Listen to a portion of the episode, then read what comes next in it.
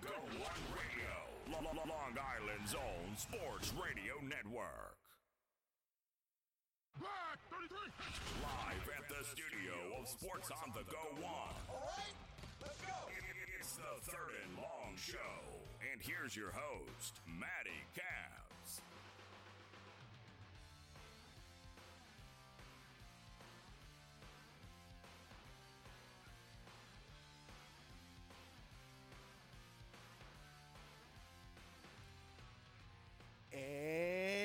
Welcome everybody to a brand new show of Third and Long here at the Sports on the Go One studio in Bohemia, New York. It is a cold, frigid day here on Long Island, but what do we expect here in February? Well, January, basically February. Super Bowl week is upon us. We have a lot of stuff that we're going to talk about and go over today. But first, I want to introduce to everybody and all the listeners lif- listening in Mr. Gary Brown, the Super Bowl winning 1996 Green Bay Packers, has graced us with his presence today, and I couldn't be more appreciative. Mr. Gary Brown, how are you? I'm doing good. Thank you guys for having me. Thank you for this opportunity.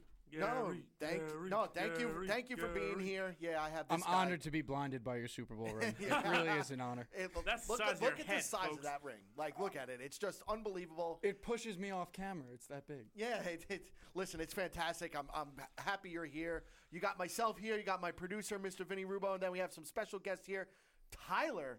Tyler Harrison here Hello. from uh, Hello, Ho- Home Stretch. Hello, everyone. The, It's produ- my my long-awaited arrival has come. the the host uh, of uh, Home Stretch tonight Yeah, at eight go. o'clock, and then you have Mr. Johnny Baseballs, Johnny Fogarty over there from Chalk Talk here as well, who's always been a guest on my show.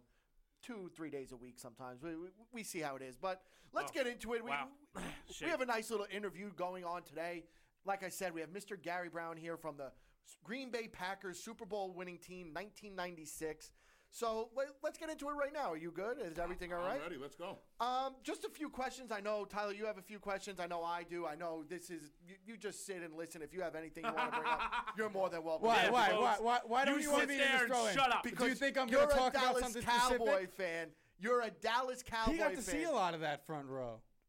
He got to see Oh, I got some Dallas sto- uh, stories as well. Ooh. I'll be glad to hear them. Oh, well, I'll we're be gonna glad get to into hear that. them. But Gary, let, let me ask you: coming, living in Amityville and getting recruited to Georgia Tech and whatnot, and playing for Georgia Tech, how was your time there at Georgia Tech as uh, a student, as as a player, and what kind of advice would you want to give kids, up and coming kids, about the NFL and col- and the college game? You got to get used to hard work. Um, you know, growing up, you think that playing football, you're good. That's all it takes. And uh, coming from, I, I born in Amityville, but raised in Brentwood. Okay. And then I, I took the hard road. I went to Nassau Community College after that, and then uh, and then I got ended up getting a scholarship to Georgia Tech. And when I walked into Georgia Tech, I'm like, whoa, this is what this is. What, I'm used to seeing Suffolk, you know. Yeah, this is I'm not used to this. This, This is like a little city, you know. And then uh, I didn't learn how to study until I got to Georgia Tech. Like I thought I was studying, I was reading and doing stuff that I was supposed to do, but I didn't really know how to do it until I got there to understand just how serious it was. Um, but to get that's what I do now. That what brought me to doing what I do now, which is trying to get other people prepared, Of course. for the real world. You know and, what I mean? and we're going to talk about your charities and, and what you do and whatnot. So I'm really intrigued about your time at Georgia Tech as well. And, and we're going to get into your NFL time too, because obviously we all have questions about your NFL time and, and all that stuff and some stories, if you can tell, that, that, that, that, that, that we would be interested in. But talking about Georgia Tech, how do you think the time has changed from your time at Georgia Tech to like I said, students that are possibly looking to go play football at Georgia Tech and looking to go play Division One football. Basically, what I'm getting at. Division One football is the cream of the creme. It's it's where it's at. You go in and you look at it as when you're here in Long Island, there might be one or two special athletes within the whole league. Right. And then when you go to a Division One school, everybody's a special athlete from someplace. Mm-hmm. You know what I mean? Every your third string guy is a hometown hero because he was that good. So now the level of competition, everybody picks each other up. You know, I just happened to go there two years that Bill Lewis was there, and that didn't work out so well for us. But George O'Leary and uh, George O'Leary, CI guy. He's a CI guy. They brought me in. UCF. He's been all over the place. Ross. Minnesota Vikings. He's They- been all over the yeah, place. Yeah, and he's a great guy, man. And, and you know, they brought me in. You're still you're still in contact with George O'Leary, I'm sure. No. No, uh, Not you as much? Some of the old school guys I, I talked to a little bit through social media, holidays, just send a message. But as a regular, actually, his son Tim O'Leary, I speak to a little bit. Oh, but- really? Yeah. Oh, interesting. Yeah, but uh, it's been some time, man. Georgia Yeah. Tech, that was a long time ago. Yeah. that was 93, 94 for me. Man. Yeah, but but but then like after Georgia Tech, you get drafted in the fifth round, pick 148 by the Pittsburgh Steelers, and you ended up going there, and then you went to the Green Bay Packers, and that's really where your time went. It was with Green Bay. You got you had an opportunity to play with Brett Favre, who is arguably one of the greatest quarterbacks of all time. You got you have a Super Bowl ring, as we all see. You you, you won the Super Bowl there. So tell us about your time now being drafted. How was that like? Get, getting into the NFL, the work ethic that and pu- that, and that it took. please tell us what the nightlife is like in Green Bay. or lack of lack of. I was trying to figure out where to, where should I start with this whole thing, but like for me, I was always that guy that that I wasn't the fastest, but I, I, I would be the hardest worker. I would always bring up the end real strong, you know. So when I went to Nassau, my high school coach said I'll never play there, whatever, whatever. So I went there and I ended up starting, you know, and, and that's another whole story with how I got that position because there were some monsters coming out of Sachem and you know like Big boys. Nassau Community College, believe it or not, Was their the cream of the crop for- their football. They still get a lot of big guys in there. They're still good. Yeah, they Oh still yeah, have. I follow. I go to their games a couple times a year. Um, you know, and I was there one of the guys who started that tradition. So it was kind of serious Awesome. to, to see us go to bowl games in Mesa, Arizona, and stuff like that. That's outstanding. Yeah, but then you look at the roster and you got guys from Jersey, Delaware, Maryland, Mm-hmm. upstate New York, and they're really good monsters that are Division One players with no grades. And I was this little skinny kid with no arms that couldn't even bench 225. Like, No, don't lie to me. I won't lie to you. Don't lie to me. My first day at Nassau Community College, we do the weightlifting, running, jumping Uh-huh. test. I get on the bench. These guys are down there repping 225. Like, coach, can No I put problem. it down now? And I'm like, maybe this isn't for me. Maybe uh, I'm supposed to just go to class and something. So I got on the bench. I did one and a half. The coach said, I'm going to give you two because nobody ever did one before. Get off my bench. and I'm like, wow. It was, you know, but the first day with Pads is where I, I, I learned that's this is my niche because I had this. Uh, his name was Guy Guy Furtado, animal, Uh, huge, and uh, he was a nose tackle, probably his third year in the two year school, and and I'm like, I gotta go against this guy, and they're like, yeah, and he's just drooling with, you know, ready to eat me up, and I get up there and I'm so scared, and I'm like, I'm in my stance, and I see the coach get ready to blow the whistle. And as soon as I saw him get ready to blow, I took off and I hit him in the mouth. Bam! And the guy falls backward. I get up, I go to the back of the line. I'm like, whew, that was close. he gets up flipping. Get him back up here. Get that rookie up here. He's mine. I'm like, oh my God, I gotta do this again. and I get back up there, so now I jump the count again and I hit him again. Now he wants to fight. And it was a it was a learning experience for me. Of course. I was like, you know what? If you're bigger and stronger, I'm gonna be faster. If you're faster, I'm gonna be stronger. If you're bigger and stronger and faster, I'm gonna be smarter than you. So that's when I started playing the game with a lot of- got to love that. well, they teach it without teaching it, but you know, all right, when you're in the stance and it's a pass play, don't show pass. Make sure you. So I started using that to my advantage. If it's a pass play, I'll sink my hands in the ground and make it seem like it's a run play. Or if I'm pulling one way, I'll make I'll lean like I'm pulling the other way, and they're like, "It's going this way, it's going this way." Be like, "Stupid, it's going the other way." You know. Yeah. So that's kind of what I did, and I, and I used that to my advantage. Plus, I had good feet. I like to play basketball, so Ah, boy. I can dance a little bit. so, Tyler, I, I I know you had a question or two about his Green Bay time. So, I mean, Oh yeah. Oh, oh man, we're, we're, first of all, again, we've been talking for quite some time while before the show aired. Thank you again for coming. It's an absolute pleasure. It, to get off on a light foot, is there any funny story that you can share? Just like one that you're gonna tell grandkids upon grandkids, like, "Hey, listen, this is what happens in an NFL locker room." Well, I was trying to tell you guys a little bit earlier about how the locker room protects itself. Like Yes. you don't have egos and attitude problems that trickle up the line to the coaching staff and to ownership that they have to handle it. The locker room takes care of that. So when you're becoming a, a problem on the field or off the field, we there was their ways of getting you to act right, and it'll start out like simple stuff. Hazing. Definitely, there was definitely some hazing it's just, stuff it's going similar on. to that, but like in college, everything is about you know run laps or run the stairs. In the NFL, they hit you in the wallet. Everything's about making you pay a bill, making Fines. you fine. So, you know, if you're being a jerk, the first time, you know, they're gonna give you a, a verbal warning, like, "Yo, listen, rookie or young guy or new to the team guy, take it easy. That's not how we do it here." And if you get a little egotistical about that, when it's time to go out on the field, your helmet will be missing, and now you're not allowed to go into the field without a helmet, or you're gonna get fined. And after that, then your whole uniform's gonna be missing. And then after that, and you can't just go to the equipment guy and say, "I need another helmet." No, where's your helmet? Then you can't get one till later because they're in on it too. Right. But I've seen it done to the point where guys come out of the locker room and their cars on bricks. Um, Shut up. their cars flatbedded across town. That's great. Was this like the replacements? yeah. No, but this is serious stuff because you know what? Is it a big deal for somebody that's making ten million dollars? So was it more No. of like the vets doing But this against it's like a- rookies and stuff? No, this is guys that are just being not cooperating. They're not, Mm-hmm. you know, whether they're mouthing off to the media, whether they're um, putting people under the bus or doing Yeah, something. Yeah, when they're not being a team player, this is how you get them to act right. You know what I mean? They'll take your doors off of your house, you know, while you're at while you're at practice, just because. And it's no big deal. These guys making millions and millions of dollars, Right. but it's just a nuisance. And it's like, yo, would you act right already? Right. So we don't have to go through this, and you don't have to go through this. So it's a way of, of ironing things out. And, and you know, and if you have to sit down and talk to everybody, then they will. But they will. The locker room always took care of itself. Yeah, I'm, And I'm sure. Nowadays, it gets a little out of hand with. You well, know, it's because let's be real here. Everybody nowadays is a bunch of yeah, Yeah. selfish. I saved you from saying something yeah, I I, say. I'm not allowed to curse live on the air, but I think you get the gist of what I was thinking and what I was going to say. Everybody's so protected from everything now. Everything offends everybody now. Right. And it, there's stuff you just can't do. It's not like the old days in like the 90s when you played and stuff. And like I said, I listen. I can't stop staring at your Super Bowl ring. I I, I, I, I really can. I mean, it, it's an unbelievable. Uh, Feature that you have there, and it's an Yeah. unbelievable accomplishment. But Vinny, I know you asked him about the nightlife and stuff in Green Bay, or the lack of. Lack of. I mean, It there's probably nothing to do besides play football. like, Well, like how hey, was your time in it's Green built Bay? up. It's built up much, much more since Yeah? now since I've been there. There's nightclubs and and wine bars and toppers, all the kinds of stuff. All the good stuff. When I was there, there was like two Jeez. nightclubs, and you know you had to leave out of town to go find stuff.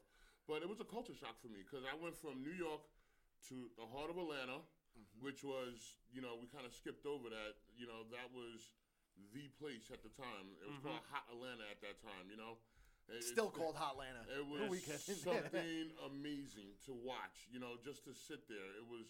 It, it, that's an off-air conversation, but it's, it was an amazing. All place. I can't wait till we All go to right, break. Yeah, can we go to break now? And then I went to Pittsburgh, which was kind of to me, Pittsburgh was like like Gotham City. You know, it was always gloomy, but it was always at the nighttime when the lights turned on. It was kind of cool. You know. Okay. And then I had to get on a plane. A Long Island kid. They were like, "You're going to Green Bay in the morning." I'm like, "Where the hell is Green Bay?" I didn't know where. it it literally was. is probably is in the middle of nowhere, right? It was literally in the middle of nowhere. You had to fly to Chicago and you take a little puddle jumper and Shut up. and the lady would get out of the plane and. Were you able to puddle- fit on that puddle jumper? Christ! I flew him like maybe two or three times. And then that was- I was after that I drove from Chicago. I'm like, nah, I'm good. I'll drive. But um, getting there and the first day I see uh I, I get there and they're like, yeah, we put you in a hotel, which was a motel, and I'm looking at the television. It says Green Bay's number one uh, news. And it said the station. I look out the window, and it's a one-story building with a satellite on it. And I'm like, "Whoa, man!" So immediately I call my mother from the hotel phone because we didn't really have cell phones then yet.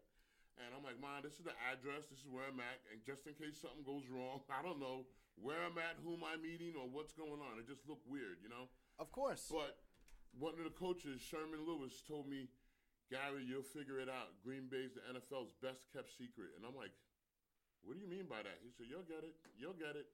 And after a couple of months, man, it's a You understood? It's a beautiful place. It really is. I believe it. I believe it. But I mean, being in Green Bay, being from Long Island, and being a New York kid, not not used to it. Not not used to it. Here, you want to bring up the mic a little bit, actually, for for to help for you. You can lift it up like this. There you go. Yeah. How's that? Perfect. There you perfect. go. You're a But- professional. Look at that. But actually, we have our first caller of the day, and this is a guy I was telling you about, Jeff from Tampa, who is a avid listener to us. He's a big New England Patriot fan. Oh, boy. So I'm sure he might have some questions for you. Mr. Jeff from Tampa, what's going on, buddy? Yo, Matty, how are you? Gary, man, you got to do something for me, right? I need your best. I need your best George O story. I see George all the time. I'm friends with Chuck Bresnahan, who Oh, is wow. VC at UC, who- is the VC at U, U, uh, UCF. Okay. And uh, dude, I still see him all the time. I need your best George O story that I can just rip him with. The the best thing he did for me was um, they came. You know, I went to Georgia Tech because him and Bobby Ross came to my house, and they sat down and they broke bread with my family, my mother and my father. And then before they left, George O'Leary was like, "Mrs. Brown, you think I could get some of that to go?" you know. so she made him a little to go package, and, and that was special to me. You know. And then uh, I signed at Georgia Tech. I went there in January. In February, coach was like, Gary, guess what? Um, we're leaving. We're going to Detroit. And I'm like, what do you mean? What does that mean for me? He was like, it means whatever you want it to mean. And I'm like, and he's sitting in my dorm room. Like, coaches don't go to your dorm room. He's sitting in my dorm room. He was like, I have your scholarship right here. I never handed it in. You're not officially signed in yet because school didn't start yet. He was like, I could make this go away and you could go to Clemson or wherever you wanted to go to, or you could stay here and, and accept this new opportunity. And I'm like, Coach, thank you for the, the chance. I'm going to stay here and make the best of it. And he was like, all right, I handed your paperwork in the morning. So I think that was a gentleman move because he promised me that he was going to be there, and when he wasn't, he gave me the opportunity to go anywhere I wanted to go. But um, I stuck it out, and you know whether they, I didn't win a, a college championship or anything, but I was in the right position to make it to the NFL. So I thank him for that. Absolutely. That, that that's. Oh, that was like a nice George O story. we can't we like, can't say kind of those I kind of wanted, like, stories him on crapping air. his pants at. Oh, I you- wanted him like crapping his pants at football practice. You want to talk? Like to, that, you want me to know? talk to you about him yelling at people with that Skoal dip flying all in their face? Oh, he's a, he's a screamer. Oh, he's, a screamer and a dipper back in the days. I, I, I won't talk to those stories. He's a good man for me. No, he's great. He really is great, dude. He's he's one of the best for sure. Yeah, great So, dude. but- Him and his family. But yeah, but I was hoping for something better than. I mean, that's like a kind story. I wanted something that I. Could We can't you know, tell those stories live on the air. Well, my this is my first time here. I want to be. I want to be called back again. So you know, I'll, next time I'll have some juicy stuff for you. Gary, the bar isn't very high here. You can, you can do whatever you want.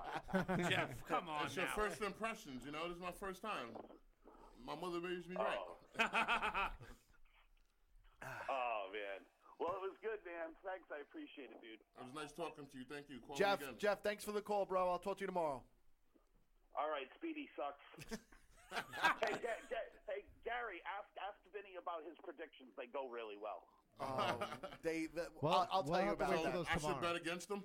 Yeah, basically, he, he, we, Jeff calls Vinny the mush because Vinny. No, no, called it's only with the Patriots. Every other game, uh, I No, think I but was seven and one. baseball you lost to. Yeah, The but- but I'm sacrificial saying it's lambs, all the sacrificial baseball. lambs All the Boston baseball. teams. I mean, I'm not gonna root he, for them, he- so. Yeah, he's against. He's a diehard New Yorker like all of us. So anything he says against Boston, Boston always comes back and win.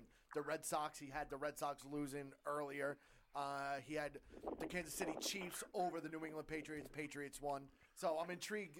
Tomorrow we do our show called the Thursday Pick'em Show, where I have another full panel like this, and we go over ins and outs of the game. And tomorrow will be a big time show. Jeff calls in, so I'm intrigued to hear what Vinny's going to have to say tomorrow for that. But that that's going to be for tomorrow. But Jeff, thanks for calling in, bro.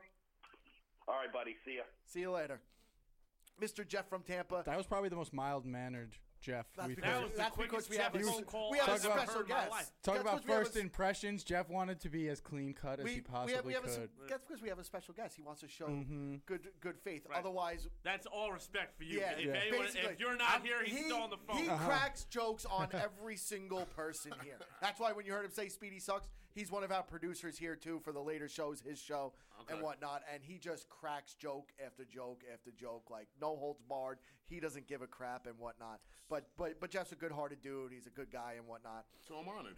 Yeah. Yeah, yeah. That's, so that's almost up there with the Super Bowl ring, to be honest with you. Yeah. In Jeff's world, That's anyway. Jeff is difficult to accomplish. But um, we're actually going to go to a quick break. We're going to still have Gary here because I know I have some more questions. I know you do, and I know Johnny, you probably have a question or two for Mr. Gary. But ladies and gentlemen, we are going to go to a quick break, and when we come back from break, we still still are going to be in this interview with Mr. Gary Brown of the Green Bay Packers, Super Bowl winning team 1996. And then we're going to ask him later on for his predictions of this year's Super Bowl. We're going to get into that when we come back at Sports on the Go 1. This, this is Long Island's own Sports Radio Network. Sports on the Go One Radio. You, you- you are listening to the Third and Long Show. And here's your host, Maddie Cabs.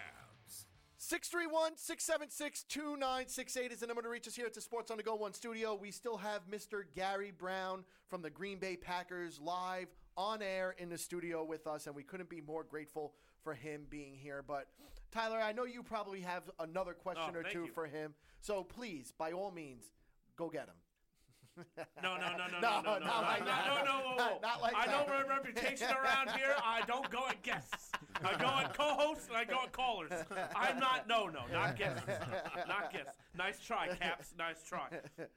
So, um, obviously, Gary, you've been mentioning a lot about uh, locker room and making sure that you know we kept it in house and nothing got out To the media. if we didn't want it to get out.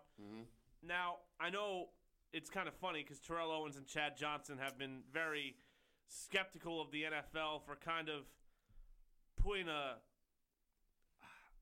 a ceiling on A what players can do. Good job, a lid. Thank you. Um, kind of making sure that players aren't too outspoken, too brash. Uh, Terrell Owens says they don't want you to have fun. Do, do you think it's more of Terrell Owens just having sour grapes about the league kind of condemning him too much, or do you think that what he's saying has some justification to it? honestly speaking, we talked about earlier how fame is like a drug or ego. It, boosts your ego. Ironically, I, was- my last year um, in the NFL was with San Francisco, and Terrell Owens was there, and Yes. he was young. And there was Jerry Rice was on the team, J.J. Stokes, and all these guys. But Terrell was a J.J. young. Stokes. He was a young kid, you know.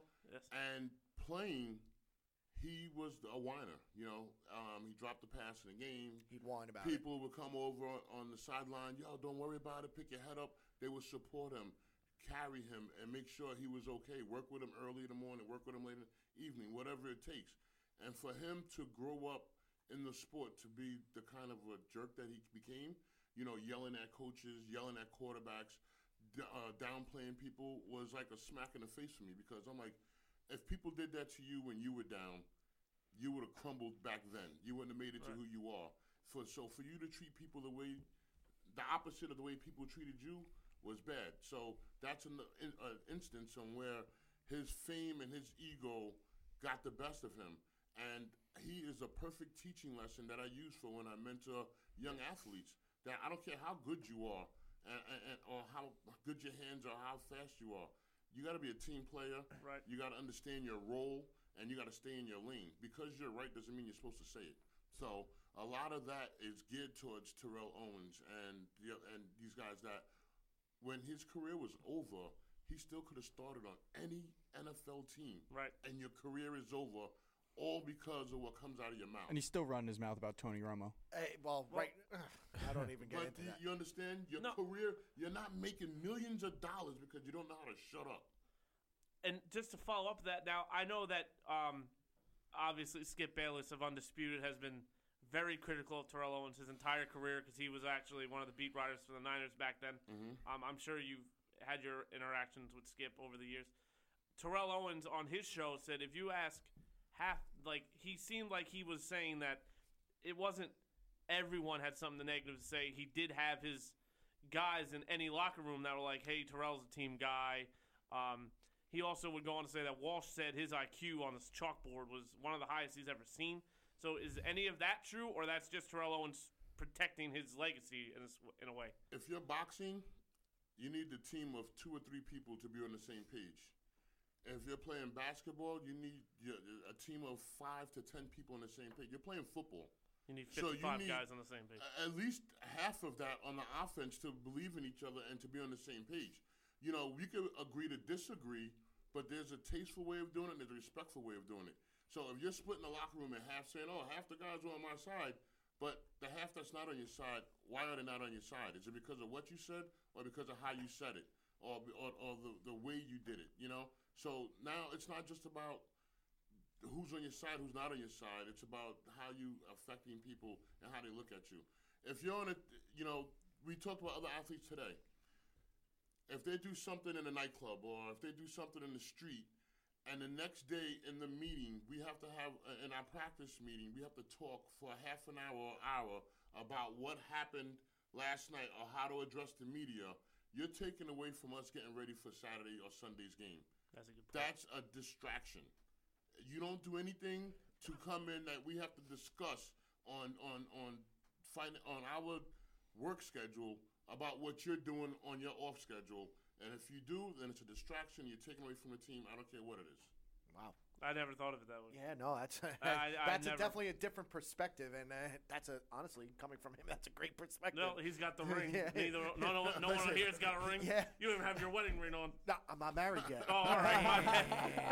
I hope you didn't spoil it. You weren't getting engaged tonight. were you? no, I'm getting married in May. Okay. I, but, you, Now, gotta, Gary, you, gotta, you gotta do that. Looking You back gotta at ruffle your, the feathers, You man. shot. You shot here for. Shade earlier. I shot Shade back. Gary, looking back at your NFL career, um, who would be some of the best players you played against? I know you. I know you. you and you could say you practiced against Reggie Reggie White, the late Reggie White. Uh, what was that like? And you know some of the you know the best players you played against. Great question. I know defensive player good of the year that year was Bruce Smith. Um, I- in '96. I, I don't know if you played against him, but some of the players that you know you thought were great at that time. So that was pretty special playing against Bruce Smith. Um, I, I wish I would have played against a younger Bruce Smith. I played really well against him, uh, and the guys that I guess were supposed to kick my butt did it. I, I played really well. Um, I played the blind side before it was fashionable. Um, Reggie White, I got two quick stories about coming to Green Bay. And, Ha and- ha! Here it comes. Love so it. I Loving was it. in I was in uh, Pittsburgh, practiced against two greats, Kevin Greene and, and Yes. Greg Kevin Lloyd. Green, Of course, Kevin, yeah. Okay, I practice against these guys. I can play against anybody. Okay, I'm ready. So I get to Green Bay, and that's the first week of the, our first game week. So in NFL, you bust your butt all spring, all, all off season, and camp, and in the first week you pull back to get the guys ready for the first game. I didn't know that. This is my first NFL first week. So how do I know this? So I get there, and the coach is like, Gary, you're here for a job. They're going to tell you to slow down. We're telling you you're earning a job right now. Go out there and give it 110%. I'm like, all right, I know how to do that. I'll listen to you guys. Very first play, I line up against Gilbert Brown. Now, ironically, his name is Gilbert Brown. My name is Gary Brown. I just bought a brand new white Cherokee. He got a brand new white Cherokee. his license plate says G Brown. On my license plate says G Brown. This guy hates me walking in the door. Okay, so I'm like, so first play, we're doing a regular dive. Brown, we're looking at you. Come off the ball. I come off the ball. I hit him in his mouth. Bam. He gets pissed. Tell this rookie how to practice. I'm getting ready for Sunday. They were like, "Great job, Brown. Now we're doing the same play going the other way. Go back and do it again."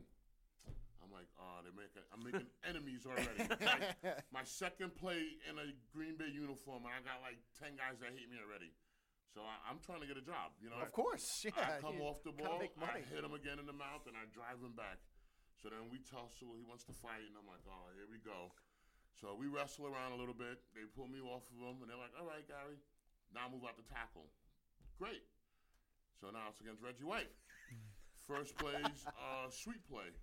I come off the ball, I hook him, I lean into him, I'm driving him in. They're like, yeah, yeah, yeah.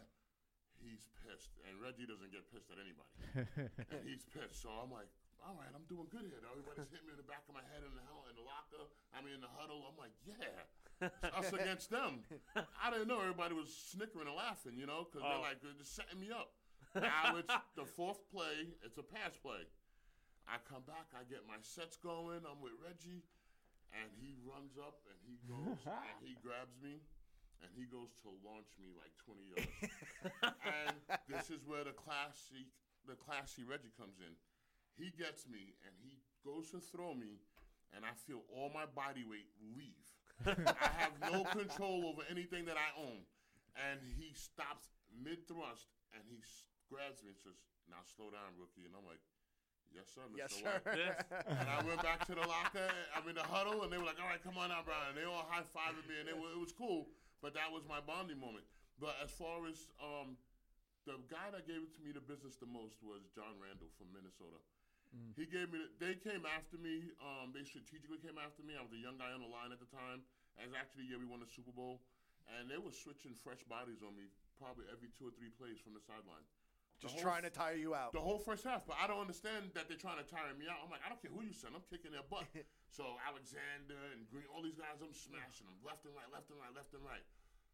Halftime coming like, Gary, you're doing good. Keep up the work. Blah blah blah. I'm breathing heavy. Halftime's over. Third quarter, they're doing the same thing. Fourth quarter, they switch Randle from there to on me. And if you ever watch John Randle play, he's a Energizer. Energizer bunny. He doesn't stop. Fourth quarter, two seconds left in the game. and He's still going. He's still going 110 miles an hour, no matter what the score is. And me and him were going at it, man. And it was so funny because we were, I didn't have a great game, but uh, we had a slide play, and I was supposed to show him that I was looking at him and then leave him alone, and the back was supposed to chip him and go out, and the back went the wrong way, and the guy left and hit Brett, and he fumbled, and we lost the game. And the coach said, Gary, you know they're gonna blame you for that. Uh, they're gonna blame the media's gonna blame you for that. I'm like, I don't care about the media as long as you know what happened. Yeah. He's like, yeah, I know.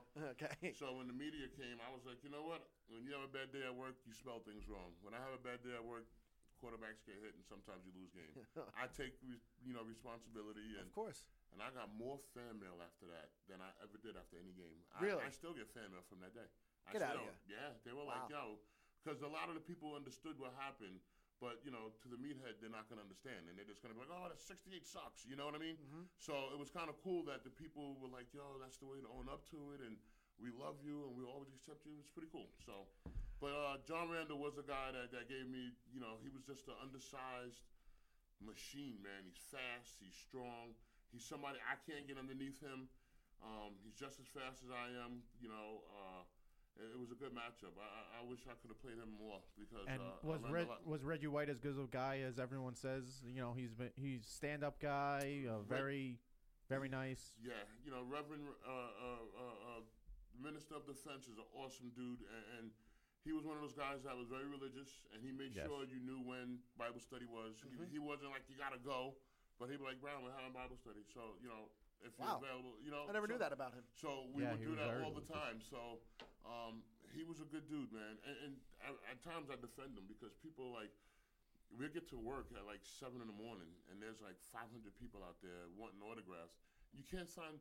I'm getting to work to get to work. I'm not getting there three hours early. You So know. yeah, of course. So you gotta say no to somebody, and whoever you say no to is gonna be like, "You're a jerk. You can sign Yep. one more, Yep. but it's always it's, one more." of course, and that it, So, it just uh, it's a never-ending cycle. It's it just keeps ending. going. So people, I've heard people, you know, talk bad about Reggie because he ran out of time, and I'm like, dude, really? Right. Do you understand what he goes through? Of And what course. He, you know, and you can but never win as a pro athlete. You can never win. it took me a long time to realize you could never make everybody happy. Yeah, So and I I- stopped trying. Actually, I get better sleep now. I'm trying. You know? um, I have a question, and then I'm going to let you go. Um, talk to us a little bit about about Brett Favre a little bit. How was he, especially during that Super Bowl season? How was it in the locker room? How was he as a person? Like, how was Brett Favre? Practical joker, down to earth. One day he'll walk in singing a country song. Next day he'll walk in singing a hip hop song. Next Get out day, of here, hip hop, Brett Favre. Yeah, man. He'll throw some Biggie in there. He'll do whatever, you know. But that was who he was, you know. Whatever was hot at the time, he's a down to earth guy, you know. Levi's or, or whatever he's endorsing now, but he was just a jeans, flip flop kind of guy. It wasn't gonna get you know a T-shirt. Didn't go too much after that.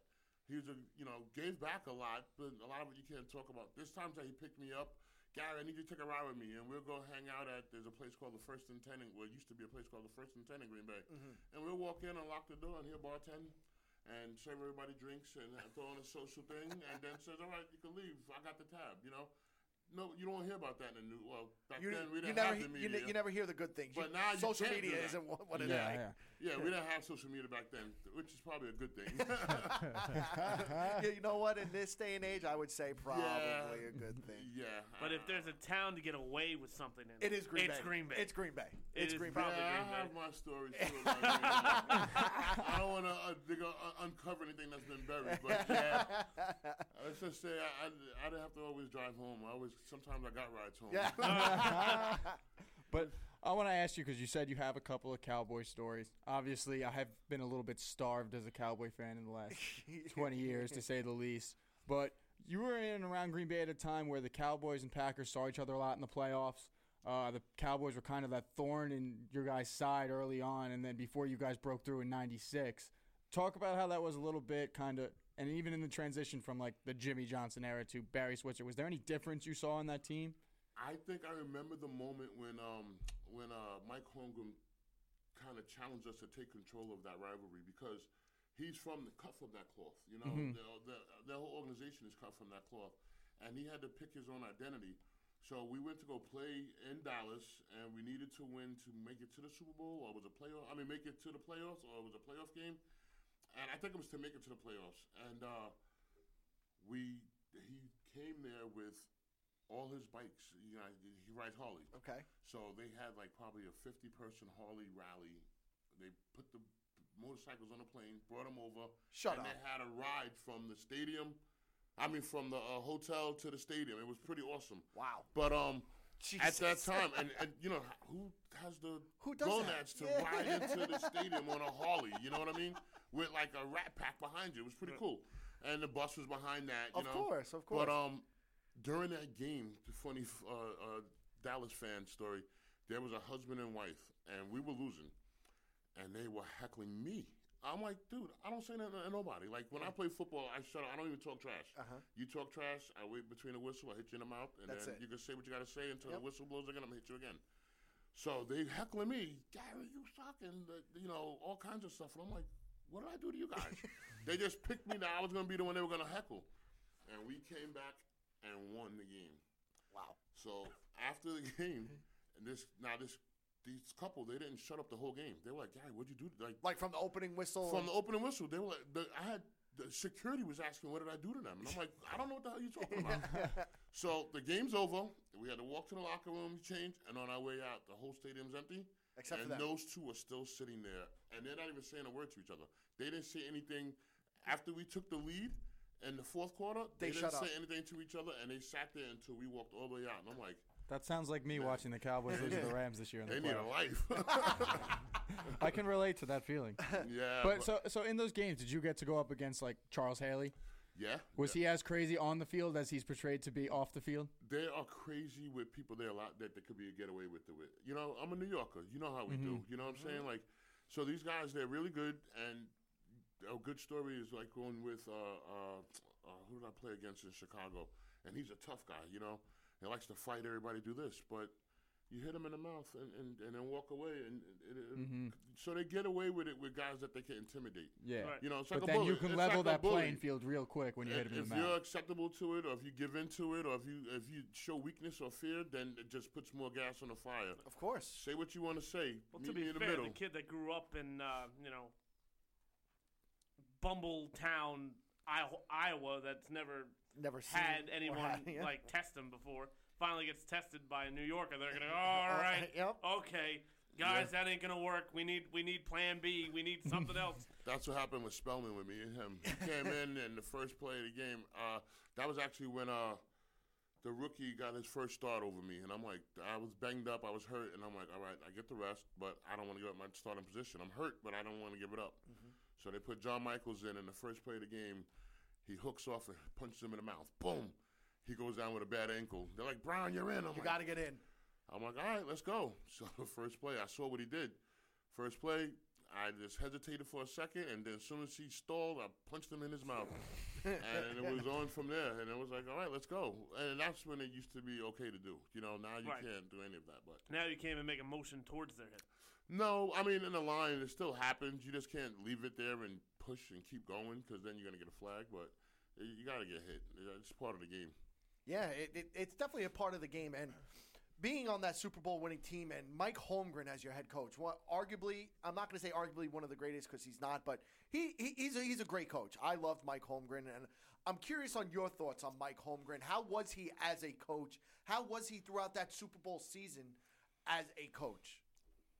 He's very methodical with everything he says and does. He thinks it through. Like he, you'll never see him say something and then retract it. You know, and that's that's very rare because for somebody that has to talk a lot.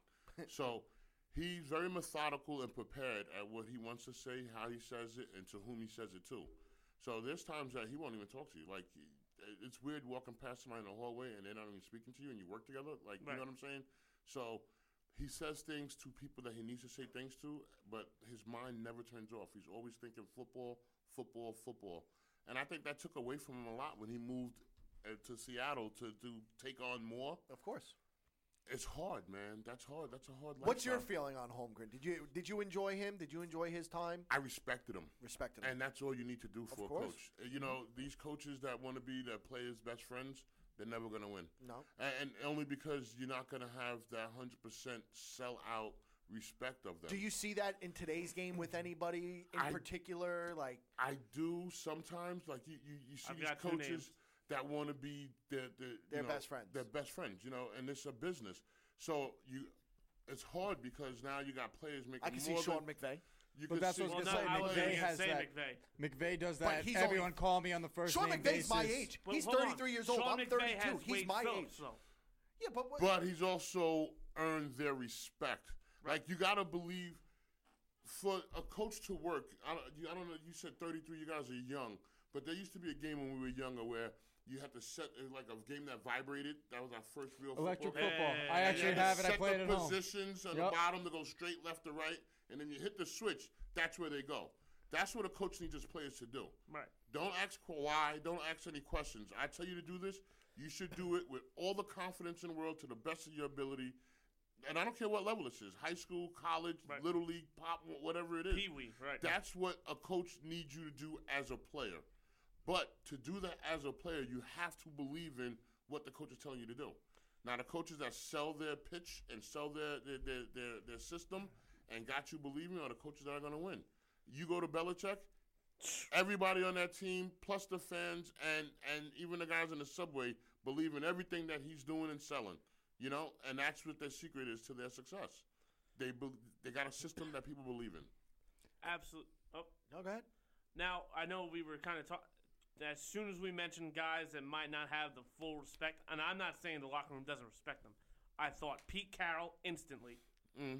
Instantly. Why you He think lost try- it. He you- lost it. But you think he because he tries to be friends with them, like the Shermans and If I let you come, well, it, I don't. If Errol lets us come on here, and you guys have full reign, do whatever, say whatever, I don't care. And we come on here. Well, we I just can't say whatever, acting but I could do whatever. Well, right.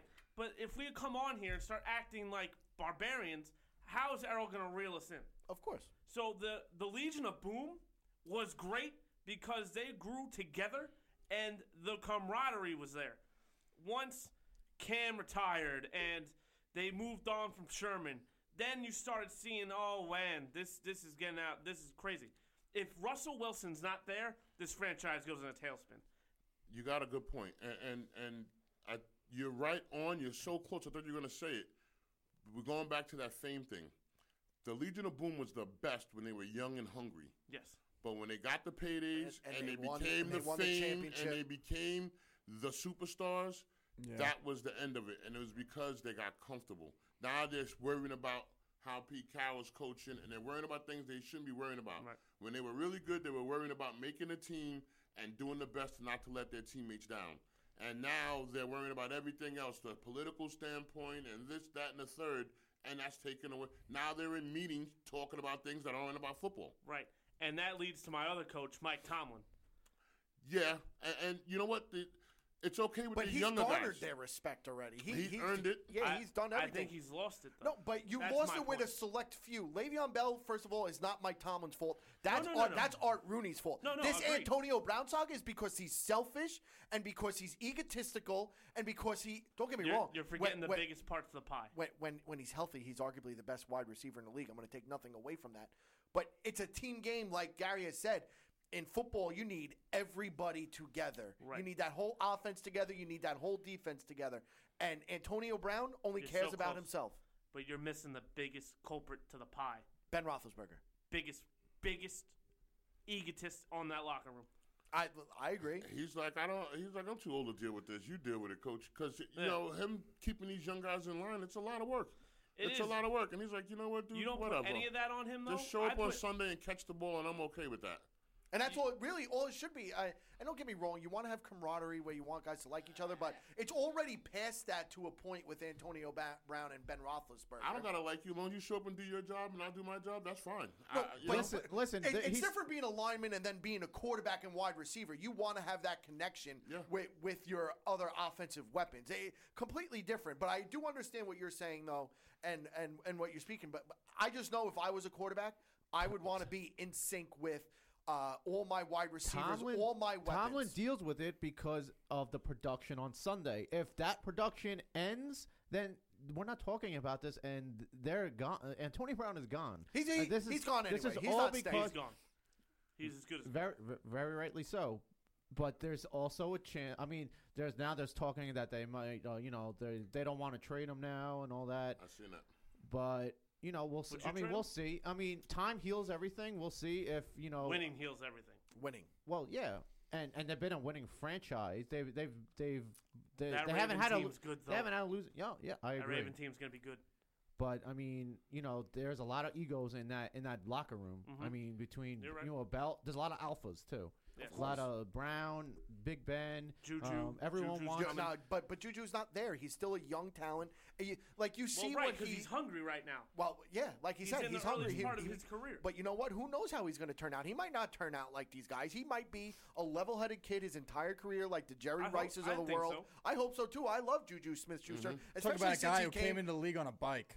He came from one of my favorite teams in, in USC. I loved watching him at USC uh, when when he was playing wide receiver, especially that last year that he had with Sam Darnold and what they did to Penn State in that Rose Bowl game. It was it was magical. It was unbelievable. But Juju Smith-Schuster is not there, and I pray to God he never gets to Antonio Brown's egotistical, selfish ways because that's bad. And I'm going to tell you a quick story about Juju Smith-Schuster. He was here on Long Island in the summer, and because Pittsburgh, they do like uh, training camp out here, like close to the city, like maybe Hofstra or whatever. So he was staying at a house in uh, in Huntington, and my buddy owns a restaurant over here in Bayshore called the Lake House. He rolls up to, to the Lake House to the restaurant, and nobody knows who he is. He because again, what is this his second year Right. in, in in the league? You gotta so- be like a diehard yeah, guy. Right. and, and and he didn't have that big of a first year to be like, hey, like you know, like I'm a superstar. So he was level headed, but he come all decked out in a, in a really nice car. They said, and he bought everybody at the bar drinks because he stayed there for a drink, and then he had dinner with whoever he, whoever he was with, and he left like a three hundred dollar tip. That's what you want to see. You see what he's doing now. He helps out his community. He helps out everybody. Like it's great to see from Juju Smith Schuster and what he's doing for the community. Number one, and just for that, and for that, I don't think he's going to turn into Antonio Brown. I think he's going to be a very level-headed guy, and I think he could uh, uh, eventually be better than Antonio Brown. I agree. I think he's already better than Antonio. I don't think he's better than the Antonio. Brown. The offense is running through him now. We, we we could argue about that another day I- because I- we still have Gary Brown from the Green We Bay do Packers still have here. Gary Yeah, yo. And- and- and- and I, I, I, I, I get the vibe that he's thoroughly enjoying all this stuff. I so hope so. I am. uh, I hope so. We are very glad that you're here. So, back to tell us like what's a regular practice day like? Like what? How? When do you start your day? When do you end your day? Like how is it in the NFL? Because I'm curious myself. It's a work schedule, um, and and this is what I talk to a lot of the kids about. And I'm sure things have changed with the, you know, with all the collective Two days agreement apartment and, uh, and uh, bargaining agreement and too many hours. But we used to start at like seven, eight o'clock in the morning. Really? You know, so our day off was usually a Tuesday. So you play Sunday. Um, depending on how you did, win or loss depends determines on how Monday's going to be. But you should always get out and run after you get banged up and bruised up. You should run out the soreness the next day. Oh, you don't go into like the pools, like the whirlpools or anything. Yeah, but that's after you run it out. Ah, so you go out, you run, you get the blood pumping, and then, then you know have meat. You watch film on the game to uh, that you just played. Get it, digest it, get rid of it. No matter how good, no matter how bad, it's over. Do it. Get your lessons out of it and done with it. Mm-hmm. Put it to the garbage, and then you start. You go out and run, and then you come back in, and we start the preparation for the next week. We start watching film on our opponents, our defense, or whatever. Get the game plan together. Tuesday you're off. Wednesday starts your Wednesday, Thursday are your hard days. Those days are run from seven in the morning to about six or seven in the evening. Jesus. For after everything, you know, you're gonna have You walk into a meeting, then you have breakfast, then you go back into a, your special teams meeting, then you go to um, on the field walkthroughs of what you just learned in your special teams and your offensive line meeting. Then you come off the field, you have lunch, and you go back on the field with pads on, and now you have a full two and a half hour practice.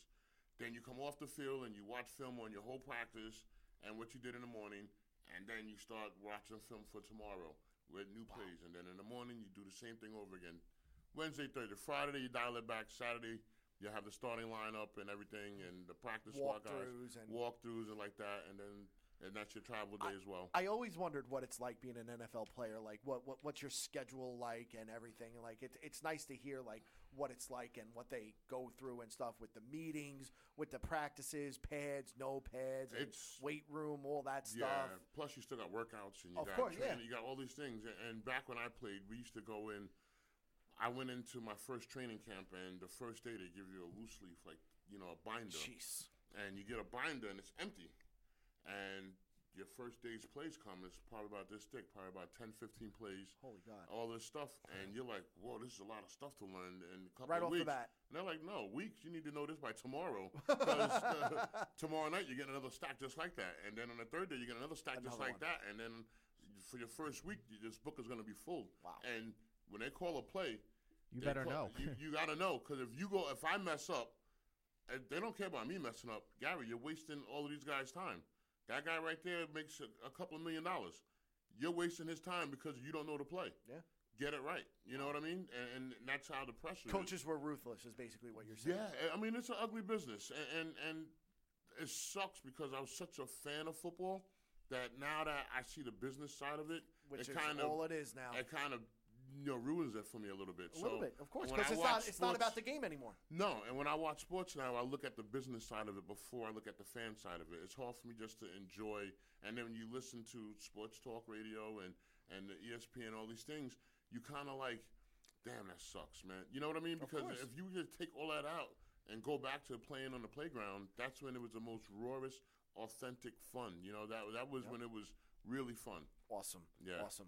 But, ladies and gentlemen, we're going to go to a quick break. And when we come back from break, we're going to talk about this year's Super Bowl a little bit as we still have Gary Brown from the Green Bay Packers here. So, we're going to get into that. I'm curious to hear what he has to say about this year's Super Bowl. Ladies and gentlemen, we're going to get into that when we come back at Sports on the Go One. This is Long Island's own Sports Radio Network. Sports on the Go One Radio. You, you- you are listening to the Third and Long Show. And here's your host, Matty Cav. 631 676 2968 is the number to reach us here at the Sports on the Go One studio. It's third and long. You have myself, Tyler, Vinny, and of course, Green Bay Packers Super Bowl winning offensive tackle, Mr. Gary Brown, here in the studio as well. He should have probably been mentioned first. Well, you know. He is by far the most famous of anyone here. well, that's true. That's uh, that's true. And he's got a ring bigger than all three of us. yeah, hundred percent true. So, gonna By take the way- nothing away from that. Can, can I like hold that thing later? Of course you can. It pro- it- you probably might not be able to. It probably weighs If too you much. could catch, I would throw it over there. But he can't. He can't. I don't want to Hey. tackle anybody right now. Hey, hey, He- he hey. can't, he hey, can't. I got good hands. Nah, mom, my strong hand, my strong hand. but um, we They actually called me uh, Butterfingers in high school. and we're gonna get into the Super Bowl right now and all that stuff. But I do have a question from a fan here, and it's a little much, and it has to do with CTE and stuff. And Jeff from Tampa wants to know what level of CTE do you think John Fogerty, who is sitting next to you, has? this is what he does. He he he comes up with jokes about, eh, like I said, every single person and whatnot. So he, you don't have to answer that. I'm I'll have just him see you. my doctor and see what he says. But um, Hear that, folks? You can get help. yeah, there- there's still time. There's, There's still still time. But uh, talking about the Super Bowl, and of course the Super Bowl is this weekend, and Is it? It, it, it, it- it's really still aggravating me. Like Sean Payton finally came out of his house after three days and whatnot. Apparently, there was a big news story about it. And let me just ask you this before we get into cream. the Super Bowl. Before we get into the Super Bowl, I'm a Saints fan. do by the you way. think the New Orleans Saints were screwed royally? Let- Yes. Yes, like big time, like blown, yes. like awful, like you've never seen anything like that before. I haven't seen anything like that blatant and, and a lot. And you know, you can't. It's a human error, so you don't know to what extent it is. But what we seen and what we saw, it It Not only was wrong. it Blaine, it was Blaine that cost the game. Yeah, and- and- Like- but my thing is this: you have all this technology with cameras and, and, and speed and slowing things up and live and real time this, real time that. Why can't you use the real time stuff to get it right? I, I, I, Get it right. I think Goodell's going to have to do something. Take it out of the hands of uh, uh, of a human error and get it right. You know, and, and you work your butt off, making it to where they made it to, with the you know Drew Brees being the age that he is and the whole nine yards. That is a milestone, and to to to blow it or to lose it on an unforced error by somebody else that had nothing to do with your team. You know, Kansas City got screwed over a bad over a call that they you know probably lined up all Oh, game the, in the um, neutral zone, but you know that's something that they could have avoided. You know, Right. Of could set- course. but this one was something that had nothing to do with them. You know, this was a call that should have been called. It was obvious. Even when they didn't call it, it should be corrected, and then play it out. You know, um, you you work your butt off to get there. Let, let, us at least me keep it fair and keep it honest. Now, know? Gary, Of course. talking about the Super Bowl, you know the teams are now in Atlanta. Now, now I'm taking you back to Super Bowl 31 when you guys were in New. Or- It was New Orleans, or correct? Yes, sir. New Orleans. Now, they say it's just another game. They say they play it like it's another week, another game.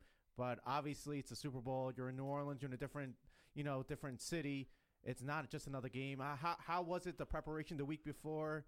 And It's you know, do you hoopla. remember the game and just how crazy, how different it was in a regular game? The, so just go over the preparation and was it different? Did you do anything different going up to the Super Bowl, or did you play it like it was a, a regular game? Well, you get two weeks of practice prior to that. So, our first week before the Super Bowl was getting our affairs in order before we travel, but the whole entire week was dedicated to the basics. Going back to week one in training camp and doing things like that. You would be amazed at how simple the game is, but you get so it gets so complex you forget about the little things.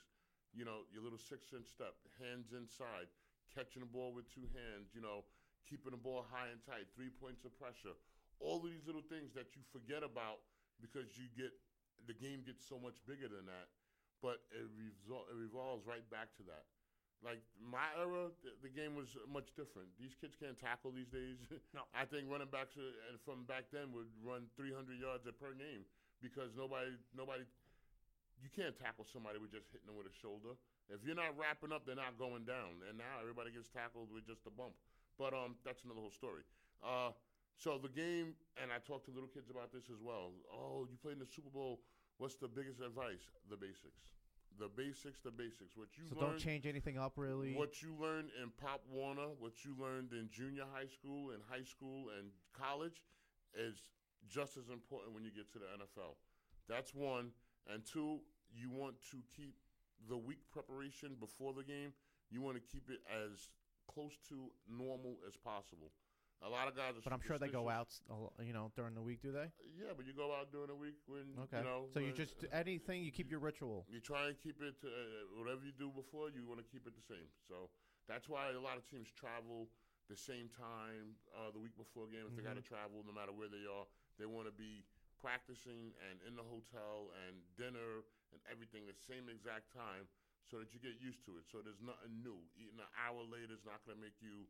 You know, have indigestion an hour later at night and interrupt your sleep and then mess up your morning and then you're going into the game with a bad ma- bad mind. You know, Right. so you try and get everything as close to normal and as close to a, a regimen as possible. Do you remember the atmosphere and what it was like? You know, It it's the national anthem. Who, you know who did remember It's did the national anthem? I don't remember who did the national anthem. I, I, you know, the Super Bowl. You said how it felt. It didn't sink in until probably after we got back to Green Bay, after the parade, after everything, and then the adrenaline finally calms down. Even being there after, I'm like, we just How we- were the parties that night? That's what I want to know. Oh, it was pretty awesome. It was pretty awesome. Uh, first of all, New Orleans is already a party. of Yeah, course, you yeah. understand? You can go there on Oh, yeah. Wednesday. And- and have- And now, and now, I just won a Super Bowl. So and now I'm, we just won a Super Bowl. I Did could you do go to whatever I want. Disneyland? no, no, Desmond quarterbacks did. go to No, quarterbacks it was go there. Desmond Howard. He got the MVP. Howard, De- De- Desmond Howard. Yeah, I remember those MVP. uh, those uh, the punt return, right? He had the touchdown. Yeah. But but um, talking about this now, getting on to this Super Bowl and whatnot again. what do you think about Tom Brady and Bill Belichick as a whole? And do you think people overreacted when they said their time was done and stuff? Because throughout this entire season, I'm sure I don't know if you were listening to or hearing anything, but everyone was saying the New England Patriots, they're done. They they lost games they shouldn't have. You The- did. Tom, Tom what? I'm just kidding. Tom Tom Brady looks old. He looks like he can't do this. And now look at them. They're, again, they're one game away. He's 41 years old. Bill Belichick, arguably the greatest coach of all time. I mean, what do you what do you say to people or think about like stuff like that? Um, I told you my feelings already that I I've hated them so much that I'm actually I'm actually a fan of theirs now because Belichick has one of the best systems that I've ever seen, um, and Brady fits into it great. And as far as they're done, they've been saying that their last two Super Bowls that they won. You know, oh they're done. They're. They start out slow, and then things fall into place.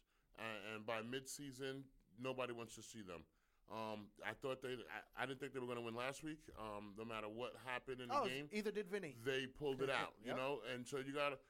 They say uh, it's better to be lucky than good. So I, I think that Belichick has one of the best systems I've ever seen. Um, probably one of the best coaches that ever coached the game. Um, but uh, And he's been all over the place too, from the Browns to the Jet. He's been Well, all over You the place. can't It's say like- that Jet. He was there for 24 hours. But I'm just saying. But it's listen, like a relationship. They Yeah. say your, your last relationships get you ready for your next relationship. So Right. all these relationships he had is what made him that marriage over there work so well because he know what he wants, he knows what he doesn't want. And you actually mentioned LT earlier in the show, and it's oddly enough, he was there for when LT started to really take off. blossom Yeah. into a who he was. the greatest linebacker of all time. Yeah. yeah. He, he- listen, he could have a part in that, and that's the whole thing. So, talking about this Oh. year, this weekend Super Bowl, who do you like and why?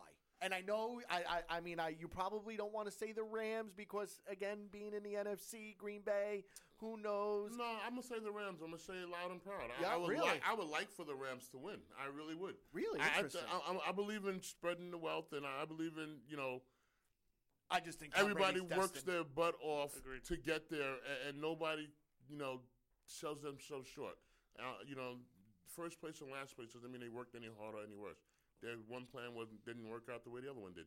That's one. But um, Tom Brady and Belichick had their share run, man. They had their fair run, and, and I think it's time for new blood. And I like that the you know the Rams moved it, and, and you know with But that, they shouldn't have even been in this game to begin with. the- No, they the- should the not Rams. have. No, they should not have. But they're there. Neither should the Patriots. So Yeah, yeah. Well, what you, Both whoa, whoa, whoa, whoa, whoa. To say the Patriots don't belong there, did you watch the first half of the Kansas City game? They dominated every which way. Patrick Mahomes had 33 and then they yards. then they scored 31 points on 32 plays. Hey, uh, listen, yeah, I'm but not Pat taking Mahomes nothing away. Was shook, and I've had been saying it it all week. in the first half, yeah. He looks very shooken in the first half of big games. He didn't In have the every ball. primetime game. To Well, be- Belichick is a vi- the the keys to Belichick's success is one time of possession, that's putting drives together, and they want to make sure they have more opportunity than the other team does have to score. and they take their main guy away. And no matter what your what your your your powerhouse of your offense is, they attack that first. Of course. Yeah. But Tyreek more was but useless. more importantly, he attacks that, and they give you the light that. You know, he stops this one from running. Says, "No, go do that over there. That's mm-hmm. what's open." That's what and he he- waits for you to do it, mm-hmm. so he could jump on you again. But that's this. That's his style So, of coaching. so if you were a head coach, how would you attack Tom Brady and Bill Belichick? Unorthodox. Whatever I normally do, I do the total opposite. and uh, to be honest with you, that's why Philly won the Super Bowl last year. Oh, that's what I've been saying. That's I've been the only telling all my they won. friends is that like it, it's kind of funny and stuff because like obviously people do Super Bowl boxes and everyone gets crappy numbers, but if you realize something funny always happens. We see a safety in the beginning of the thing, like you see so many unorthodox A unorthodox bad stuff. snap. A against bad snap, but you you see Nick Foles catching a touchdown pass Tom last Brady year. dropping a pass. Tom Brady, but ki- you s- and you see McVay's not afraid to do that. Oh, he and did the not- fake pass, But, the don't fake you punt. think? I mean, but don't you think in the that Tom, Saints uh, game. Bill Bel- Belichick no, is going to ready. be on this? You're you're giving arguably the greatest coach of all time. Two and don't get weeks. me wrong, Sean McVay. He could be when it's all said and done. He could be the greatest coach of all time in every aspect, wins everything. He's 33 years old and look what he's doing. Uh, don't be He naive. can be. He he's can 30. be. He's 33 years He's old not and look saying what he he's doing. is. He said he Stop can it. be. No, So yeah, I could. Uh, the Queen could be king if she had balls. all but I'm gonna, come, I'm, I'm, I'm gonna come back to you and your nonsense. He's 33 years old, but it's a teacher versus the student, and you're giving arguably the greatest coach of all time two weeks to prepare for you guys. I think that's all blown on over proportion. Listen, There's you think weeks. everything's blown No, over no, no, no. proportion. You're, They're Bill five, Belichick's okay, the they're five coach. and three He's in the Super beat 'em. Bowl, correct? They're five and three. They could easily be three and five, and all But they these, could But they were two be plays away seven- from being seven, seven and and one. one. It, And all- could change everything. but all all these has had the Patriots blown out anyone in the Super Bowl? Uh, I would have to look at No, their they Super No, Bowl they haven't. wins. No, they They haven't. haven't. They've gotten blown out. So, the, so where those? back So where? How did those two weeks have done? I mean, that, that's it's so blown on a propor- over proportion to me. It- it- honestly, it's all about little prep work for these guys. It's It- all, it- they're it's always all about the little s- things. close games. Um, you know, back and forth. Last last Vinny, um, Vinny, I'll, be- I'll bet you money right now. I'll bet you hundred dollars right now. The New England Patriots cover. Uh, the spread's only three. I bet you they win by six or more. Ooh. I bet you the New England I don't think Patriots win by six more. close either. I agree with you. I, I, I, I just, I, I, I, I believe in destiny, and I think Tom Brady, with the way this season has gone, and Bill Belichick. With But you this, also said way the Patriots season were going to win last year. Of course, but so did everybody in America. I didn't. To be honest with you. well, to Oh, be fair. Tom Brady had the greatest Super Bowl performance we've probably seen. He threw for ever. 500 yards against the Philadelphia Eagles, who had one of the top defenses last year. And and It they needed and the, the the year before that they needed what 24 25 they were down what how much Uh, so many points 28 to three. it was a great comeback to three. but I mean how, how was that preparation in the first half Listen, it happens. I'm But what about the preparation in the adjustments. second Yeah. half? That well second that's half is that's the more greatest that's comeback more ever. that's more on Atlanta than New England to Of me course, Oh, I, I, I that's- agree with that too. That, I mean, sure, but to say New England had nothing to do with creating their own break. oh you have to come back about that but that I mean Atlanta laid a dud in that second half they lost that game more than New England won that to me Yeah. Ki- Yeah. Yeah, I had that agree. conversation earlier, and it- what happened in that game was they, went- played scared they played not No, to they went into the halftime high fiving and cheering Thinking it's and over. saying, "Yeah, yeah." It's it over. happened to me at Georgia Tech. We played Florida State when Charlie Ward was a quarterback and all these. Heisman, the and this- Heisman. I mean, this team was stacked. How great was he in college? Derrick Brooks, Alexander, all Derrick these guys. Brooks is a beast. It's unbelievable the stacked team they have. So they're supposed to beat us by like 50 points. That's when Florida State was and at we its played best. Thursday night. Came out Thursday night. Our team was so scared. I'm like, guys, relax. It's a game. Let's go out here, give it your best, and, and let's go. We were in at halftime, winning by like 20 something points. We went in, everybody's high fiving. Yeah, I'm like, wait a minute, guys. We got a whole half to play. What are we high fiving? and then they came What are we changing? What are we What are we working on? What are we Right. What didn't we do well? What did we do well? Nope. Everybody's in there. Yeah, yeah, shaking, I, lockers, I, I, I'm, banging not, I'm not gonna lie, I'd be with him. But yeah! that, but that that takes the edge off. That takes that's that little bit of umph off of focus. So now it's hard to refocus. And those guys went into the locker room pissed, listening to their coach, listening to what was going on. What did we do right? What did we do wrong? And we came out, and they methodically kicked our butts. they methodically came back and won in the fourth quarter. And I'm like, you got to be kidding me. and, and you talked about it- that too. how- That's how much were you up It at half? by like 20 something points. 23 maybe? Well, in And it was- college, it's I- different though. You could come back from 20 points in a quarter. Yeah, but uh, you know, it, it was we lost that game mentally. Should never happen. It didn't even matter They what happened on the field. You know what I mean? And then one punch in the mouth, and before you know it, it's all over. And you're like, wait a minute, hold on, what, What just just happened? happened? so you know, everybody has a game plan to get hit in the mouth. Of course. So my thing with the Rams is they have young, a lot of talent. Their first time going, and actually, uh, I think they're more talented than the Patriots Absolutely. they definitely On are. paper, They definitely absolutely. are. But the only thing the Patriots have going for them, the organization has been there. This is they're used to this. This is like another Yes, Sunday yes. game to them. That's Yes. what they have going for them. The Rams haven't been in the since, Super Bowl since they lost to the. Packers. Oh, I I was gonna say. Patriots. I don't know. I, I didn't know. I just guessed. Oh, all right. You pointed at me, so I said Packers. No, no, no, no, no, no. That that's that that's a fair plug. But, I, um, uh, I apologize. Definitely, uh, I, I, I, would- I like I would like the Rams to win. I think they have the talent and the skill and all of that stuff to do it. Mike Guido, But stop asking questions. I had to bet money. I would never bet against Belichick. you know, if that makes any Of sense. Of course, that that's been my mo. I never bet against Tom Brady and Bill Belichick. I never bet against Peyton Manning, and I used to Why never. would you not bet against Peyton Manning? Because Peyton Manning, I, I He's the love most Peyton, I lo- overrated I love, quarterback I I've love, ever seen. I love Peyton No. Manning. Thank No, you. yeah. Thank. His playoff resume speaks Thank volumes. you. Thank But you. he changed the way the game of quarterback is played. Nobody That's played fine. the game like that. No, I agree, but I'm not saying he's not top ten, but he's not the greatest quarterback I think. No, he's not the greatest quarterback of all time. Who is yours? Because I know it's not Brady, and I know it's not Manning. No, I will have to Aaron go back Rodgers. to before my before my If it's before Aaron my Rodgers, day. I'm out of here. No, no, no, no, no, no, no, no. I'd have to jump in the garbage I can. would have to. wouldn't I would allowed. say Brett Favre only because that's biased in me. Oh I have no, to no, say that's that. fine. I That's put, I enough. put Favre are- over but Rodgers. There are are some quarter, you know, the '80s. Those quarterbacks. Montana? Marino. Are, are, are, First of all, Joe, uh, Joe Joe Montana, four Super Bowls, four rings, four MVPs. I mean, I put Brady But it's Montana. a different, You it's would, a 'cause you're a different world, man. These guys will come off the field with, you know, a after a thumb in the eye, a bloody lip, a broken finger, Come right back and in. they're still playing quarterback. Right. Meanwhile, you can't even touch a quarterback since you know for the last ten years. how about that phantom It's call on a- uh, Tom Brady again? it's, it's another, you Oh, know. let me ask you this because I'm, I'm curious to know what you have to say about this. Kansas City had the game in their hands. They had that interception at the end. At, at the Oh, end, don't. what would you what would you have to what would you say to Dee Ford a, a, after that How do you? situation? How is that possible? There's nothing to say. It- It's it's no, I, I don't mean it like that I'm just because curious. as a as an athlete, as a team player, there is something that everybody on that team could have did to not put them in that situation to need that play. So Right. that's just the play that showed its face at the end of the game. But there's many, there's other drop balls, there's other mis uh, reads, there's other, Of uh, course, you know. of course, so of course. As an athlete. Yeah, but that game that game was over if he because that was an interception, obviously. Yes, it was and, but he lined up off sides like and the neutral zone. But Yeah. you also you can ask the ref. it could also be one of those things that they was lined up like that all game long. Of course. And then that's just when they called it. Of And You let's know, not forget, Gronk dropped the ball that was picked off. It's not like Brady right. threw it avidly, so right. Gronk makes the catch. so it's, it's it's so many different scenarios that play out. What happened the play before that? You know what I mean? So That's what he's you would yeah. never you would never blame as a as a, a team person. You would never blame one play because you had 130 plays to do something different. Mm-hmm. not just one play that didn't go your way. You know of what I mean? course. How about that roughing the passer on Brady? you see the roll of the eyes over there. Oh. Uh-huh. That prima donna. oh he got he barely got a finger on him, right? And it was no, he slapped him. He it was a clean Are slap. you- That Listen. was no, no, no, no, bogus. no. It was bogus. I'm just saying it was a slap. He slapped him. Yeah, but what was the penalty? Yeah, roughing Oh. the passer. I mean, listen. I think Ha- that, I helmet think the hit- refs from hit the to the Rams head? and If- Saints game should have went to Kansas If City you're and vice not versa. allowed Vice to do versa. that, then what are you allowed to do? Yeah. Apparently, hit Exactly. somebody in the head when they're trying to make a catch. That wasn't even enough for two hand touch. No, yeah, he still no. wouldn't have been down. no, yeah, You're right. hundred percent. You're right. But my key to success for the Rams are going to be Okay. pressure on Brady. Yeah, but uh, uh, which Aaron is Donald, 100% Aaron true. Donald. do- Donald and Which Suh. hundred percent. And you If know they that Suh could is get- on another planet. You don't right have now. to sack him.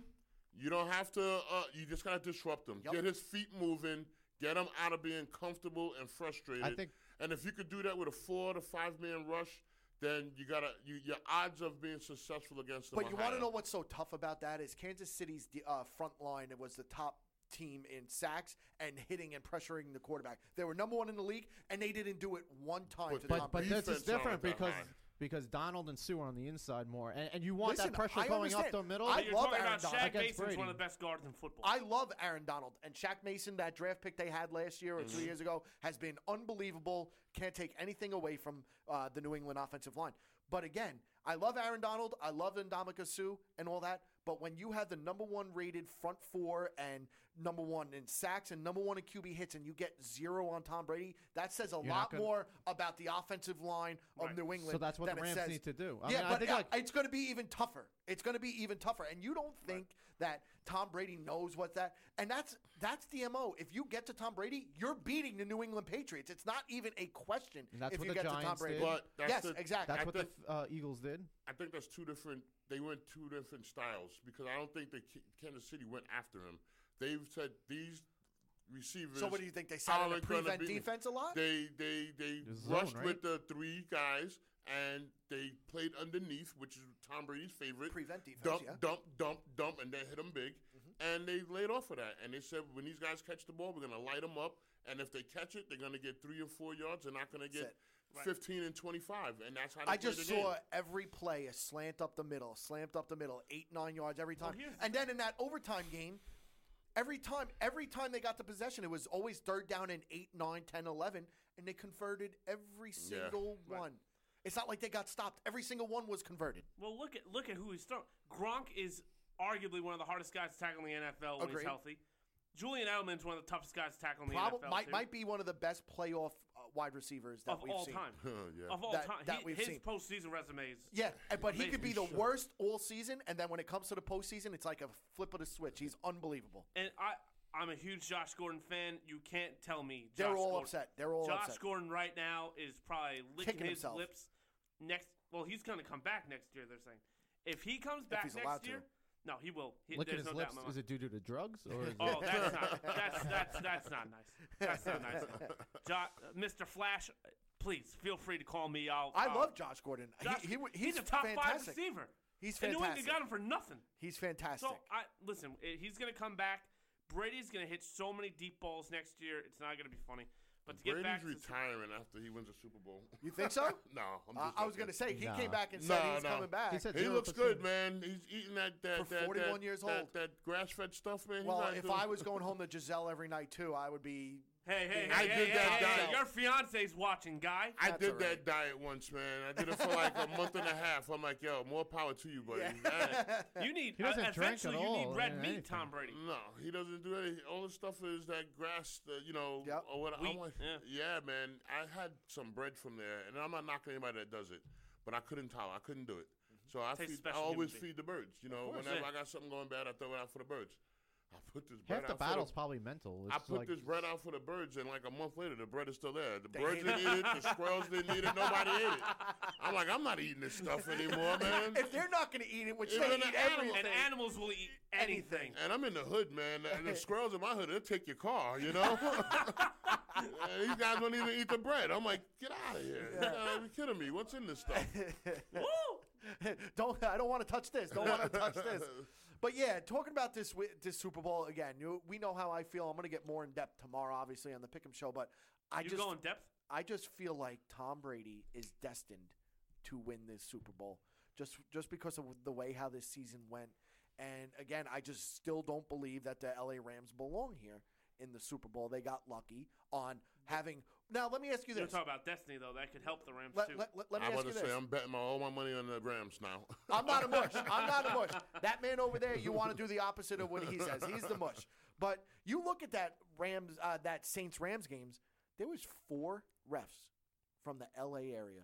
One of them played for the Rams in 1971. Who was that side judge right there, right in front of him, that could have just went, picked it up and threw out his flag, but he oh, didn't. He went tell like me that this has nothing to do with it. but that's but that's my question to you is I, I I- I know it's like a tough situation and stuff and I don't know if you could really like speak about it but during your playing time and stuff and even nowadays do you see the game being compromised possibly about shaving points or stuff like that in that instance I oh I get this this question all the time, and I and I tell everybody if it's something like wrestling or boxing that's like a one-on-one thing, I think it's possible, it's Uh-huh. doable. But for one, what are you gonna? If I'm the quarterback, or I'm, I'm gonna, I'm, first of all, you got to be a high position to be able to Of course. change the course of the game. of course So you're making millions of dollars, okay? What is it that a bookie or somebody is going to pay me to compromise that maybe compromise my game if I'm in that situation? So, all right, let's just say Tom Brady, for example.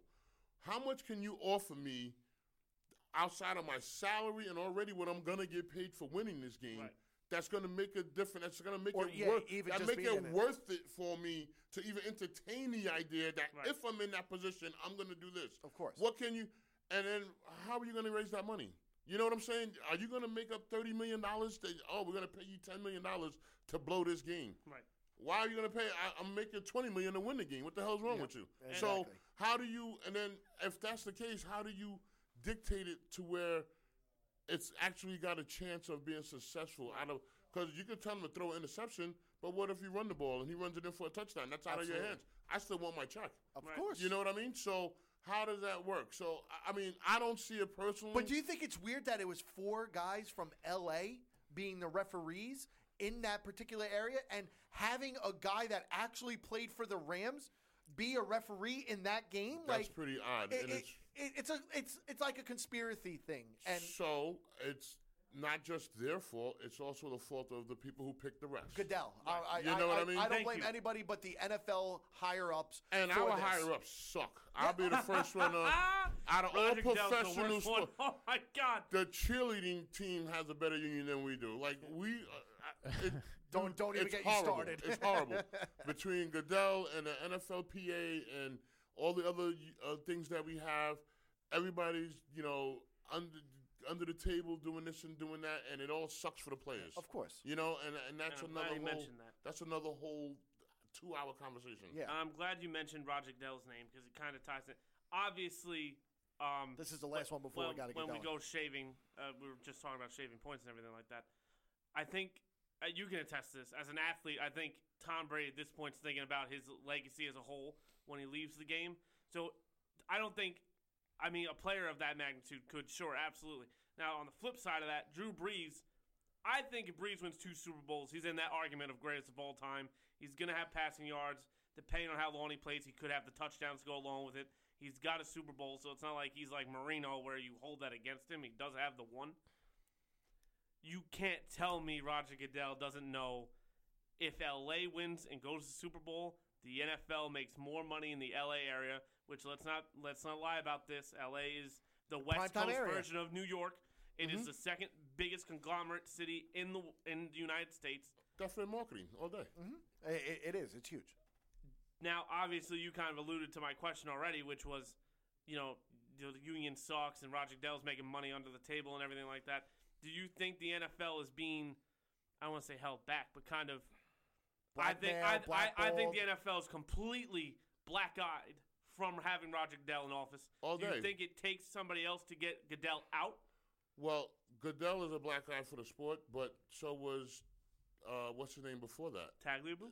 Uh, not Tagliabue, but um, yes, Tagliabue, but it wasn't his fault. It was our union's fault. Um, uh, Gene Upshaw, you know, and, Oh, and between these two, that marriage, you're looking at this this Don King thing all over again. You know what I mean? Like Yeah. it's not looked at in that uh, uh, to that respects, but it is. It, it literally is. It's a lot of backdoor, under the table things with results that come out with you know hundreds of pages of literature, and all it says is that we're screwing the guys over. You know what I mean?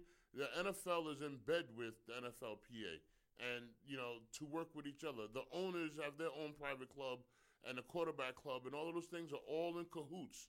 And the only people that suffer are the, the, the, the guys, you know, the regular football players that, that bring in the money. You know what I mean? they actually do So, the hitting and, and, and, and that's a that's a, a conversation that can you know if you follow the paper line and and, and the decisions that they made in the in the uh, collective bargaining agreement, you'll be like, wow, this it is a conspiracy.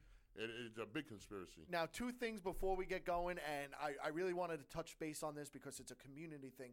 Talk to us a quick minute or two about what you do within the community and everything you do for the kids and everything, just so all our listeners know and everything that's going on. Obviously, I really didn't get into into too much in depth detail about it because we just really took off and we were just going here, there, and it- it's not like I'm never going to have you on again because I am going to have you on again. But that's my first question, and the second question to end the show too. I'm going to want to know your your winner, score, and why. So go ahead. Okay, let's start with what I do and why I do it. Um, just to tell you a little bit, I try and make it as fast as I can. Um, in 2009, I hurt my back and I lost everything from waist down. And at that time, I was working, I was running two construction crews. I was doing maintenance at the Arbors right up the block from here. And I was uh, a real estate appraiser oh, wow. just trying to keep up the lifestyle that I used to live playing football. So I had all these jobs and, and doing moonlight net security at night. And I took a long look in the mirror and I'm like, yo, I can't walk. And I'm, they told me I would never walk again. It was a tough pill to swallow from a guy that made all his money with his hands and feet his whole life, you know? And uh, I got so depressed and things went south for me. And the first thing I did was I volunteered at Big Brother Big Sister. And the day I did that, things just turned around for me. Like, Awesome. You know what, this is what I'm supposed to do. Because I always said I would volunteer, I would give back, I would help out. Yeah. But I don't have time. You know, when I'm playing football, I had uh, other things Zero- to do. and then when I wasn't playing football, I had work to do. You know what I mean? So I start things just turned for me, and I'm like, maybe this is what I'm supposed to do. And between that and rehab and life, uh, things just got better and better. And then I saw how crooked the the nonprofit world was. You know, you got to watch out who you get in bed with. You got to watch out who you talk to because there's snakes in every grass. And I'm like, damn, man, how can I uh, protect my brand of what I'm trying to do without? And I said to start my own. So I started my own nonprofit 501c3. And initially, it was just to help out uh, troubled teens and kids that come from disadvantaged uh, backgrounds and things of that nature. But the need is so big that I, I Can't I- do it alone. I- you can't do it alone, but there's everybody needs help everywhere. Of course. So um, some of the big things that I do right now, I do I work closely with a, a, a, a, shelter in Brentwood. Okay. It, Family Service League took it over, about 500 people. We feed them every Thanksgiving. I take on all 350 kids for Christmas. Oh, wow. Um, we uh, I mentor. I, I- I got probably about 30 kids that I, I mentor now. Um, some of them, uh, one large group, but then as they transition out, I stay in contact and I travel from here to Patchogue to Well, Riverhead. now, now that you and I like we're in contact with each other, maybe one time if you do like an event or something, maybe we could have an actual radio show there, and we could interview you and a couple other people that are involved because we've done stuff like that. Like this past summer, myself and the president of this uh, network, Errol Marks, we went to do a walk in Huntington area, like the the rich, rich part of the area, and we met Kenyan Drake from the Miami Dolphins. We did an interview with him that we uploaded and everything. We got pictures and everything. Cool. So it was really nice. So now that we have this contact, maybe we'll talk and whatnot. And uh, any events you do, maybe we'll come live. We'll, we'll we'll set up a table. We'll do our radio show there. I think it would be beneficial for you. It'll be beneficial for us. We'll interview you and a couple others. If if anything, I think that would be a great That great thing. That would be awesome. That's just another thing that can help drive people there. Of And- course, and, and, we could we put it on our website. We could drive it all over social media That's with stuff beautiful. like that, with everything. So, last thing before we go, because we do got to get going, there's another show. Who do you have winning the Super Bowl and why? Well, I have the Rams winning. You do Yes, score that's a tough one. I, it's got it's got to be like uh, 2023.